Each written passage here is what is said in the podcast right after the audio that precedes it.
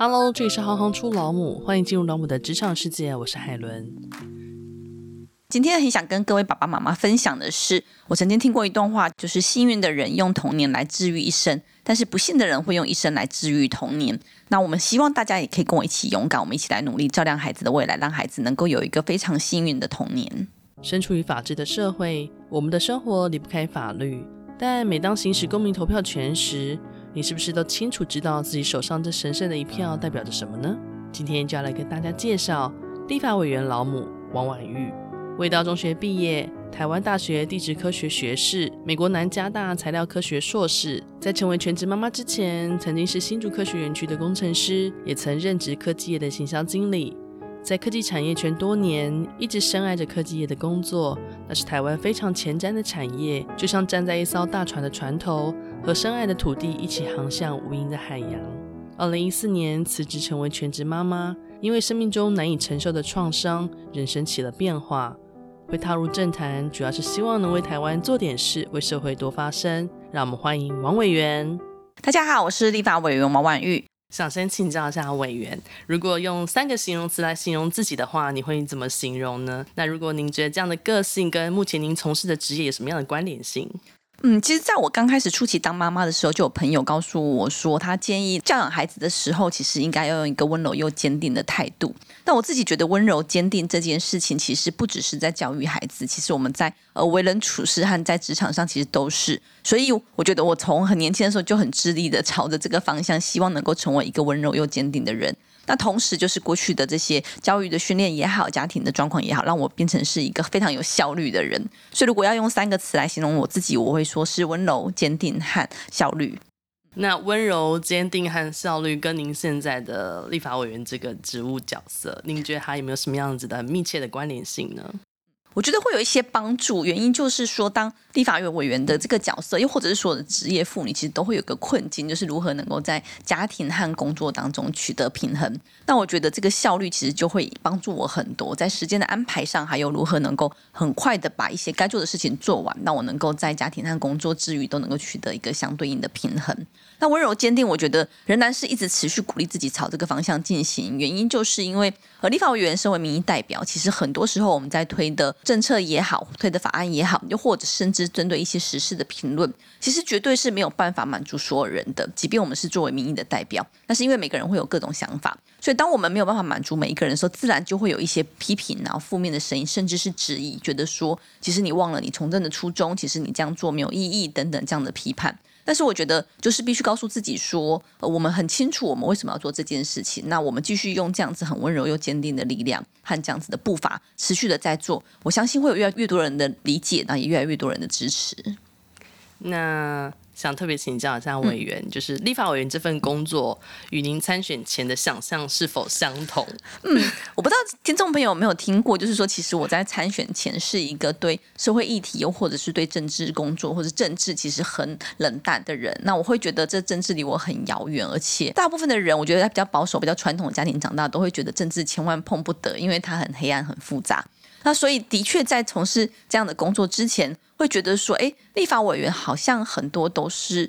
很有自己的时间啊，然后可以安排自己的行程啊，但是又非常的复杂，非常的有利益的纠葛。那当然从政之后，其实跟参选前的想象不一样，我会发现说，像我们因为有着一些信念呢，有一些政见希望能够被落实，所以进到立法院之后，其实我们花了非常大量的时间在这些议题的撰写和议题的推进上。所以的确不像过去的印象是很多民意代表可能很忙于跑摊啊，比如说红白帖的这样的场合啊，然后可能很多时候必须要来跟民意高博啊这样子花很多时间，而比较少在法案的专注上。但我自己进到立院的工作之后，发现我很多的时间都在立院推动议题。另外就是其实并不轻松，就是有很多时候包括说晚上可能都还有一些交流的部分、拜会的部分都要进行，所以我觉得这个工作跟我原本的想象其实差蛮多的，却也觉得说其实立法委员的工作比我想象中的有意义，因为它不单单只是为民服务而已，很多时候的确是可以看到我们的努力让台湾可能往前进步了一点点，不敢说很多啦，我觉得至少往前进步了一点点。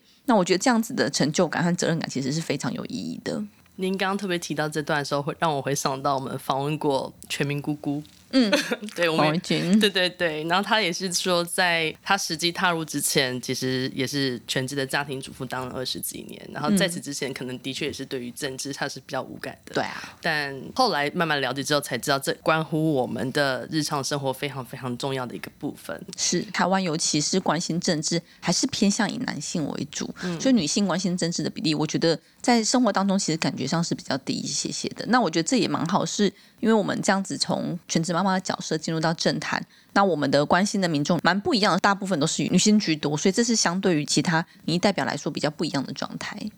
那如果聊到这边的话，有没有曾经接触过什么样印象最深刻的民众澄清呢？其实我觉得我们办公室的民众的澄清其实都蛮不容易处理，也蛮印象深刻的。那我觉得当然就是跟我是妈妈这个角色有很大的关系，就是我是老母这个角色有关系，因为我们关心的议题可能都是一些比较弱势或者是一些孩子的问题，或是甚至一些女性的问题，所以过去看到这些问题或是在这些事件当中的人，他们可能到处澄清不见得能够被解决，因为其实每一案解决起来时间都非常的久，但是呢可能就只有得到他一张选票而已，所以其实在政治的现实当中，其实很多委员可能都会处理比较多影响者的问题。那比如说像我们常常处理的就是在这个不当对待的这些议题，然后又或者是我曾经印象很深刻的是有一个人啊，他因为曾经在学校筹备活动之后被老师猥亵性侵，但是因为这个老师其实在学校的名望非常的好，同时也曾经得过教育部的10多奖，所以让这个学生一直不太敢说出来，尤其是在学校这个架构之下，其实老师是一个相对比较拥有权势的人，又或者是被期待是一个比较必须要尊敬的人的情况下，所以像这个孩子他就他完全不敢说出来，然后后来也因为这样一直闷着，还有在学校里面还是会看到这个老师，所以出现了一些身心的状况的问题，然后也有这样就医就诊。那后来是参加了我们在我们的新北党部办理的这个蝴蝶朵朵的绘本的讲座，虽然说蝴蝶朵朵是对孩子写的，但是也的确透过这样子的故事其实也鼓励到大人，然后让他能够来向我们澄清。那之后我们就透过行政的程序和行政的调查撤销了这名老师的10多奖。同时我们办公室很比较特别的是，我们不单单是协助个案的处理，其实我们会陪伴这个个案来走过这些幽谷，所以其实有时候他心情不好要来打电话聊聊天之类的，我们也会提供这样子的协助和能够陪伴他一些些。所以后来在这样子的调查过程当中，也的确协助到他把事情处理完，然后同时也鼓励他积极的站起来，然后面对这样的事情。所以后来曾经在那一年的年底，我们就收到他亲手做的一个包包，他觉得非常感谢我们陪他走过了这段漫漫长路，而且这是持续了好一阵子的事情，他以前不敢讲，那现在讲出来之后，不但让这位老师得到了相对应的处理之外，他同时也让他自己能够从此再回到一个比较正面比较原本的状态，能够好好的过生活。我觉得很感人，因为我们之前访了另外一位是白雪妈妈，她最主要是在做巡回的故事分享，她分享的绘本就是蝴蝶朵朵。是，我觉得其实的确透过这样的议题，包括说过去在办这样的活动的时候，其实有小孩子会讲出来说她就是如同里面的朵朵一样，类似这样的状况，其实是我觉得蛮悲伤的，但是也觉得蛮开心，就是说看到的确这样子的事情，这样的故事，这样的活动有鼓励到这些人愿意讲出来。没有透过这些契机的话，他们可能这些议题都还深埋在自己心里，可能因为他年纪还小，他甚至有时候会思考会不会是自己的问题，他没有办法去无论是揭露或者是说勇敢的说出来，他可能不知道自己站不站得住脚，反而是必须透过这样的活动他才能够有发声的机会，而且就会真的是有可能影响一辈子，就是有些东西闷在心里，又或者是对人的不信任的这些东西，其实都有可能会影响到他日后跟人的相处啊，跟家人的相处啊，都会有所影响。那因为我们今天主要是想要探讨您立法委员这个老母的身份嘛，那想要特别请教就是您在政坛上有没有曾经遇过什么样子的挫折？其实在政坛上我觉得还蛮容易遇到挫折或是被指教，那我觉得很多时候我某种程度我觉得还是在台湾对于这个全职妈妈其实是有一点点污名的存在，尤其是从参选开始，大家就会觉得说啊，你一个全职妈妈你懂什么，你一个菜篮子你懂什么，你凭什么可以来参选，你凭什么可以当立法委员。那即便是这样子到了立院之后，我觉得我们的表现不差，其实还不错，我们也具体争取到很多东西，在很多议题上也真的是有持续在推进当中，但仍然会认为说这题跟你没有关系，外交你懂什么，你就处理好小孩子的事情就好了，又或者是你就做一个妈妈的角色就好了，你为什么要来处理这个比如说财政相关的东西啊等等。那甚至是像我们之前在讨论学历和文凭的事件的时候，也会被质疑说你真的有专业吗，你真的知道吗，你是什么学历啊要来讲。那我觉得这其实就很容易是不只是我觉得很多过去是这个政治素人而踏入政治圈的人都会受到这样的标签或者是一些比较严格的检视。我说到严格检视，就是因为的确我在立法院的工作还蛮多的题目和法案都是着重在儿少的部分，但即便如此，只要当有一些重大社会事件的当事人是孩子的时候，就还是会有非常多的我觉得不是这么理性的民众认为，你只要这件事情没有发生，你只要不处理，你只要不回应，你只要不出来骂，你就是没有在为儿童做事。但其实就像我之前我会在我自己的群组里面有时候会想要讨拍，或是觉得有点无奈，比如说我们推很多的是比如说不应该打骂小孩，不应该不当对待，不应该体罚，因为我们每年其实因此受到性侵啊家暴的案件在台湾其实是上万人的，但是因为这些都没有变成重大事件，所以你做的事情可能没有人看见，可能没有人觉得它重要，但只要一旦有一个孩子上了社会事件，你不处理，你好像就千该万死，而表示你完全没在作为。所以像这些标签化又是非常限缩在这样子的特定议题上，我觉得是台湾在政治的方面又或者是在民主的素养上其实还是可以持续跟民众沟通和持续推进的部分。那如果刚刚那些都是为了要成就未来一个最大的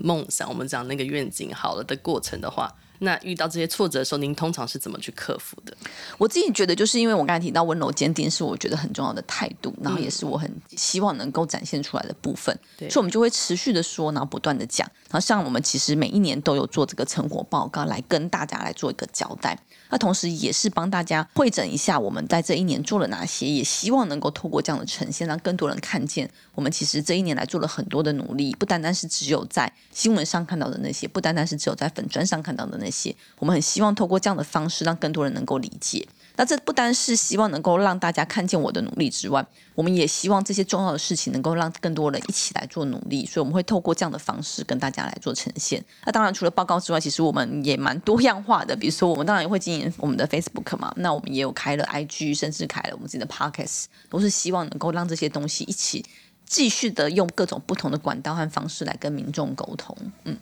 那在成为立法委员之前，您是全职的母亲，那从全职的母亲转职到立委老母，您最大的心中的感受是什么？其实我觉得应该是就刚才提到大部分的职场妇女可能都遇到同样的困境，就是非常难以平衡家庭和工作，尤其是民意代表的角色，因为我们的上班时间就不是一个朝九晚五固定的上下班时间，同时又因为要跟民众互动，所以有很多时候在假日其实你会有行程，这是跟过去非常大不同的部分。所以我觉得对于我或对于孩子来说，因为我过去是全职妈妈，所以基本上就是24小时都跟孩子腻在一起，可以做很多的事情，所以对我和对孩子来说最大的不习惯又或者是最难的部分就还是在于说如何能继续能够有陪伴孩子的时间，然后同时不要让孩子觉得说好像一旦工作之后妈妈就可能不再只是我的妈妈，或是妈妈必须要有很多很多的舍弃，或者是我们好像没有那么重要，这是我觉得在这个工作当中必须要很努力才能做得到的事情。那我们在此之前曾经有访问过比如说像性教育老母或是有机食品老母，甚至是刚刚提到的全民姑姑老母，那我们也曾经针对台湾的少子化或是刚刚您有提到孩子的忧郁跟自伤的部分进行了一些相关议题的延伸讨论。那其实我们曾经在某一集里面有讨论过说有没有可能未来成立所谓老母公会这件事情。其实一开始有这个议题的发想是因为在思考所谓全职母亲她在家庭里面扮演的角色跟他实际能够在这个状态当中获得的尊重甚至是配的这件事情。对，那所以不知道委员可不可以针对目前就是家务有几制的状态，也看有没有机会可以跟大家简单说明一下这是个什么样子的目前的状态。那您认不认为劳工权益也深深的影响台湾家庭的整个社会的状态呢？先前我有大概提到就是说其实整个台湾社会对于全职妈妈这件事情某种程度还是比较用一个贬低或者是污名化的方式在看待，那事实上其实母亲的角色或者是家庭主妇的角色我觉得非常的重要，所以我自己非常支持家务有几制，而我们的民法1018之1条也曾经规定的是夫妻在家庭生活的费用之外可以协议一定的数额的金额来供夫或妻自由的处分，其实这就是符合了家务有几制的部分。但是呢，我觉得这是法规面上，实际上如何来落实，我相信在大家的工作经验或是生活经验里面，其实极少数是用这样的方式来做处理的。但我觉得这个并不是说法规上有了就已经达成了我们的目标，而是我觉得法规有时候是一个起头，至少我们在立法上面能够达到这样子的方向，就表示说我们给予人民一种指引，说我们可以朝着这方向来做努力，我觉得是蛮好的。但实务上要如何能够来推动，我觉得就很需要长期的倡议以及对于价值观和这个风俗民情的调整才有可能做得到。那我们也看到是过去在这些新闻事件上，又或一些社会的议题上，像我们也看到李静蕾也曾经说，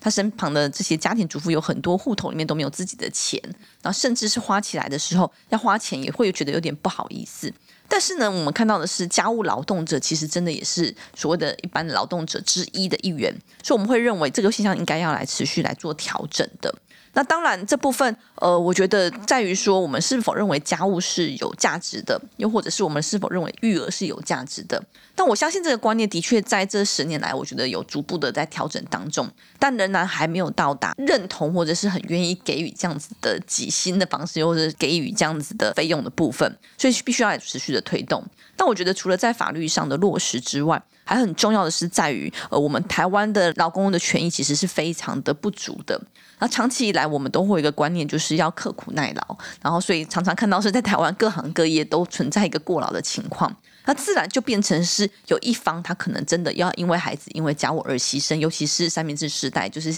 下有幼儿然后上有长者的部分需要照顾，就会变成这样的现象。所以我觉得不单单是指在家务上观念的推动之外，还有就是台湾的劳动权益也应该要持续来做努力，因为我们希望的是如果双方都有心的情况下，如果都能够在工作之余共同来兼顾家务是最好的，而不是说一方赚钱一方做劳动工作，然后另外一方是在家里帮忙而已。我们还是希望能够有各种样态，所以像我们时代力量和包括我自己一直在推动的部分，包括说像从陪产检假、育儿津贴、弹性工时等等这些部分，其实都是可以考虑的范围。但是长期以来还是一样，就是不论是在政策上的推动也好，或者是在法律的制定也好，最重要的是我觉得要让大家的想法改观，这件事情是最困难的，但是也是最重要的，那就需要大家一起来做努力。对，会特别把这一集提出来是因为如果爸妈每天都是加班到9点10点才回家，就是谁来看小朋友是其实也会导致大家很多人我觉得现在这也是不愿意生或不敢生的原因之一，因为觉得好像自己没有心力来照顾孩子。对啊，因为说老实话，小朋友的小学生的下课时间是下午4点钟，是如果他没有参加课后活动或是再去安亲班的话，就想要试问哪一位家长可以4点钟就下班。对啊，所以我们那时候其实我自己非常期待是台湾有弹性工时，因为我看到国外的朋友他们真的是一个早上班一个晚上班，所以就有一个人可以陪前面一个人陪后面。对对对，我觉得这样蛮好，也不会说只有一方可以陪伴而已。那如果请您选择一张最喜欢或印象最深刻的照片，您会怎么挑选呢？然后想问问您其中的原因是什么？其实您刚刚就有提到说这个如果4点下课之后家长怎么陪伴，如果不想要送到安亲班或是另外花费用来安排课外的活动，所以我自己很喜欢一张照片，就是在我的立法院的办公室里面，其实常常会有孩子的出现。他这孩子有可能是我的孩子，有可能是我们伙伴的孩子，然后也有一些是其他的孩子，过去可能是我曾经陪伴过的，又或者是有一些孩子们他们想要来了解立法院的工作。那我自己很喜欢这些照片的原因就在于说，我觉得台湾其实一直会觉得工作是一个很专业很神圣的领域，所以不适合孩子们进来。但是我们也会看到说在国外的政治圈其实也有议员带孩子上议会，然后或者是在工作场域上也会持续的倡议，甚至之前我们也看到照片上从怀孕到生产之后哺乳都可以在这样子的工作场域上进行。所以我觉得在这部分我其实是很希望能够推动，因为我自己觉得其实慢慢熟悉之后，其实你真的可以很专心工作，同时也能够照顾孩子，那我觉得这是一个蛮理想的状态。那包括说我们之前我的工作上也接触到不少的外商，其实有些外商也会有这样的弹性，让他们能够有适时的带孩子来，比如说孩子可能之前会因为长病毒啊种种原因造成全校性的停课、全班性的停课的时候，其实这个临时托育也是非常的辛苦，如果能够让爸爸妈妈带着孩子来工作又不影响到工作的状态的话，我觉得其实大家可以比较乐观或比较开朗的看待。那我自己进到立法院之后，其实我一直在努力这件事情，所以我蛮喜欢这些照片里面就是我的工作环境里面有这些孩子的存在的，然后也希望能够提供一个示范或鼓励大家也往这个方式来做进行。我以为您刚刚提到那个是因为肠病毒必须在家，但说老实话，前一阵子隔离9宫格全班停课，真的家里只要一个大人就是孩子在3天，或者说班上有一位同学在1个礼拜这样子，无论今天这个孩子他是不是已经确诊过的状态，就是在1个礼拜。那我就曾经在8点钟的时候接到老师的电话，那时候我人已经在内湖，然后我老公也正在往内湖的公车上，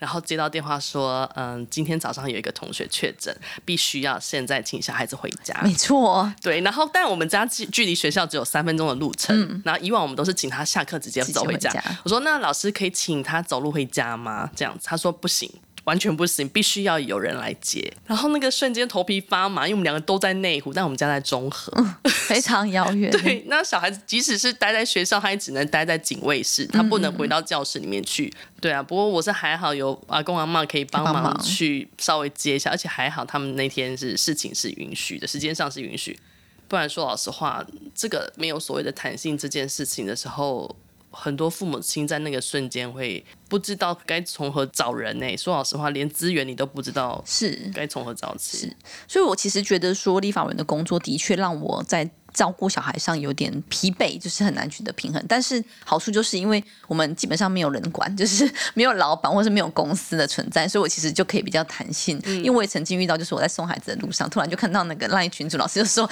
哎，不好意思，刚刚有同学汇报确诊，所以今天要改成线上课。”但我的好处就是，我就直接好，然后我就直接转个方向就开来立法院，所以就比较不需要像您说的，就是需要安排接送，然后赶快安排调度。所以相对来说，我觉得这个工作环境的确也是比较有弹性的好处。对，非常期待，期待未来这样的弹性工时可以有落实的一天。对啊，希望可以。谢谢委员，谢谢。